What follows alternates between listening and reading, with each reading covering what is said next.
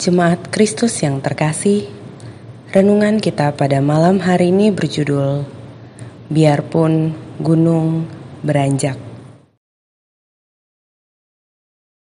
Dan bacaan kita diambil dari Yesaya pasal 54 ayat 7 sampai dengan ayat ke-10.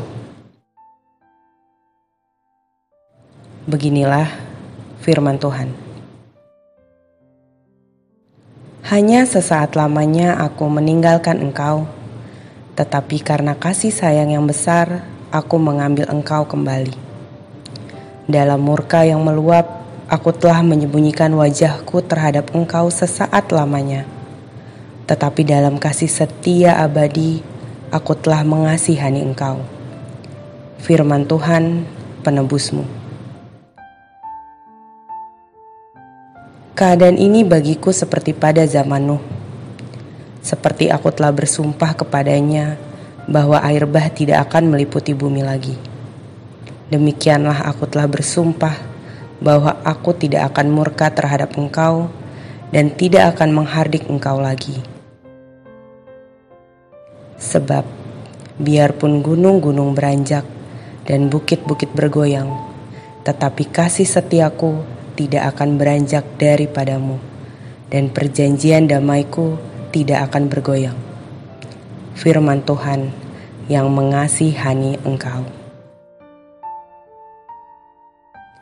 Siapa yang tak kenal lagu sekolah minggu yang dalam bagian baitnya mengatakan, biarpun gunung-gunung beranjak dan bukit-bukit pun bergoyang, namun kasih setiamu tak akan beranjak bagiku.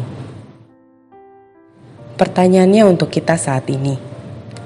Apakah kita pernah mendengar cerita sebuah gunung bisa berpindah tempat? Atau sesuatu yang besar secara tiba-tiba berpindah tempat sendiri? Sebuah hal mustahil yang rasanya kita yakin bahwa tak mungkin terjadi. Penggambaran ini dipakai untuk menunjukkan bahwa kasih Tuhan akan tetap ada walaupun ada situasi yang tidak lazim sekalipun. Walaupun seandainya ada peristiwa yang mencengangkan kita, maka itu tak akan sedikit pun berpengaruh pada kasih yang Tuhan anugerahkan kepada kita. Bukankah kalau kita merenungkan hal ini, kita akan menyadari sesuatu bahwa kasih Allah ternyata begitu luar biasanya bagi kita. Dalam bacaan kita juga disebutkan bahwa memang benar Allah murka kepada manusia.